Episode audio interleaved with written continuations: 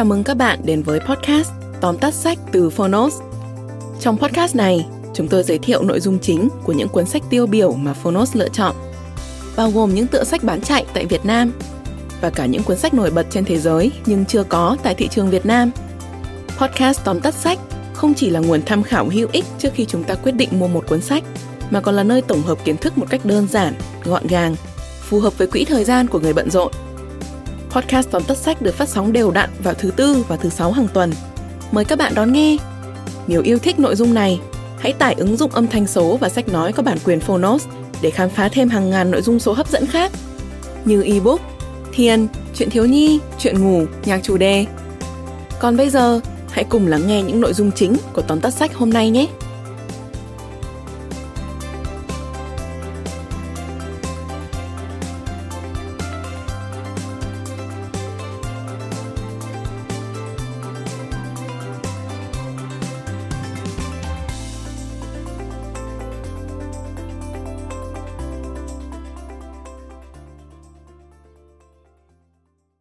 Bạn đang nghe từ Phonos. Tóm tắt sách Đi tìm lẽ sống, Tác giả Victor E. Frankl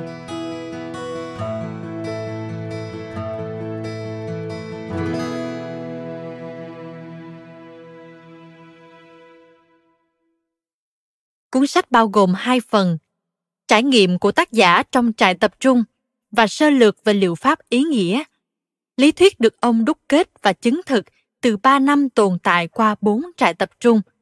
Trong đó có Auschwitz, trại tập trung chết chóc nhất của Đức Quốc xã. Sau đây, mời bạn cùng Phonos điểm qua ba nội dung chính của cuốn sách. Nội dung thứ nhất, giai đoạn đầu sau khi nhập trại.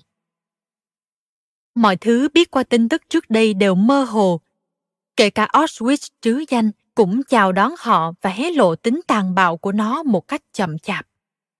Những người Do Thái bị chia thành hai nhóm. Một nhóm biến thành đám khói bay lên trời.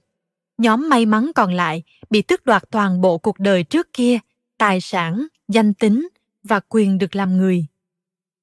Phản ứng cơ bản của họ trước cuộc phân loại đầu tiên và sự vô danh hóa của trại tập trung là bị sốc. Ở chặng đầu tiên trong phản ứng tâm lý, sự bận lòng về tương lai mù mờ, xa người thân, bị lấy mất đồ đạc và niềm hy vọng mỏng manh vẫn giúp họ giữ được những cảm xúc bình thường. Tuy nhiên, bởi cái chết luôn chực chờ, họ không còn sợ chết. Khi tương lai là vô định hoặc trong những tình huống nguy hiểm, tác giả nhận ra một sự tò mò vẫn âm thầm hiện hữu trong con người. Muốn biết xem liệu điều gì sẽ xảy đến với mình nó giúp ông tách mình ra khỏi hiện thực xung quanh và quan sát sự việc trước mắt như một khách thể. Rồi sự tò mò của họ nhanh chóng chuyển thành ngạc nhiên về sức chịu đựng và khả năng thích ứng của chính mình trong những hoàn cảnh khắc nghiệt nhất ở giai đoạn kế tiếp. Nội dung thứ hai, giai đoạn khi đã quen với cuộc sống trong trại. Những đau đớn về cảm xúc thường trực nhất là nỗi nhớ nhung gia đình vô tận và cảm giác ghê tởm mọi điều xấu xa xung quanh. Người tù cố nén đi nỗi sợ hãi gớm ghiếc thương cảm cho đến khi họ không còn có thể xúc động trước bất cứ thứ gì ngay cả cái chết. Sự thờ ơ và chai sạn cảm xúc là các triệu chứng gia tăng ở giai đoạn 2 trong phản ứng tâm lý của người tù, tạo cho họ vỏ bọc bảo vệ cần thiết để sinh tồn. Tuy vậy, một bộ phận tù nhân vẫn giữ được đời sống nội tâm sâu sắc.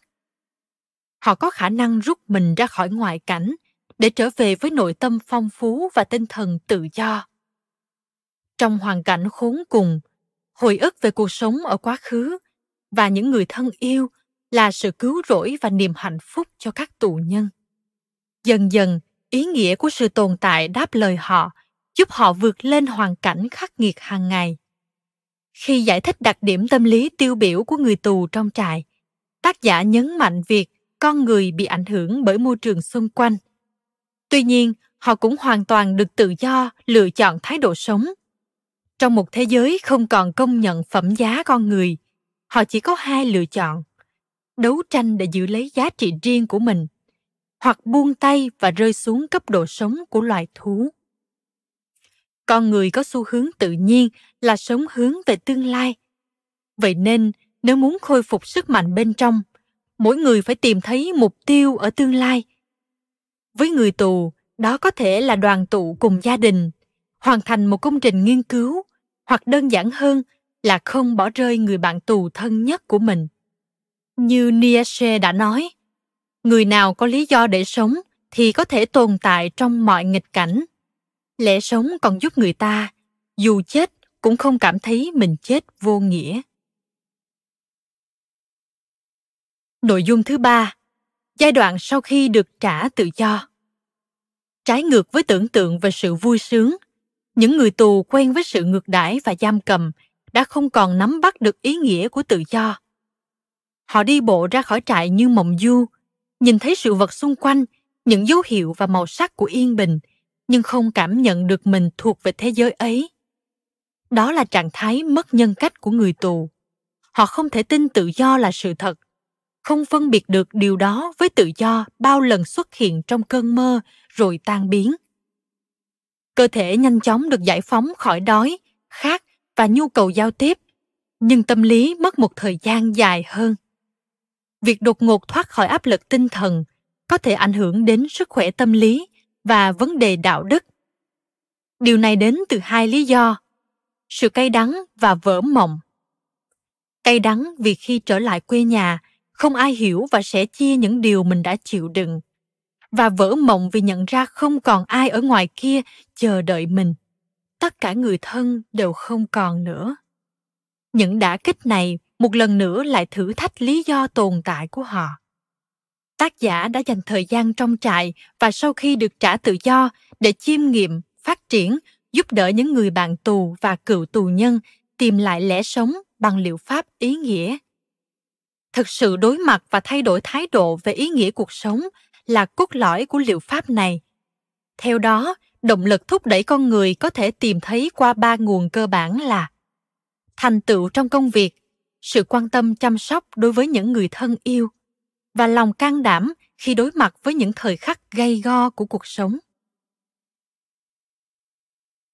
Khi được hỏi ý nghĩa cuộc sống của mình là gì, victor e. Frankl nói rằng đó chính là giúp người khác tìm ra ý nghĩa của cuộc đời họ.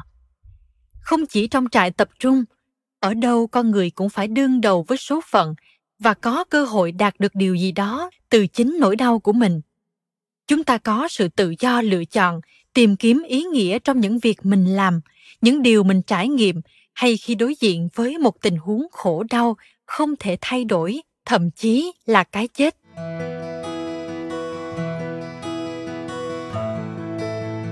Cảm ơn bạn đã lắng nghe tóm tắt sách đi tìm lẽ sống trên ứng dụng phonos. Hãy thường xuyên truy cập vào phonos để đón nghe những nội dung âm thanh độc quyền được cập nhật liên tục, bạn nhé!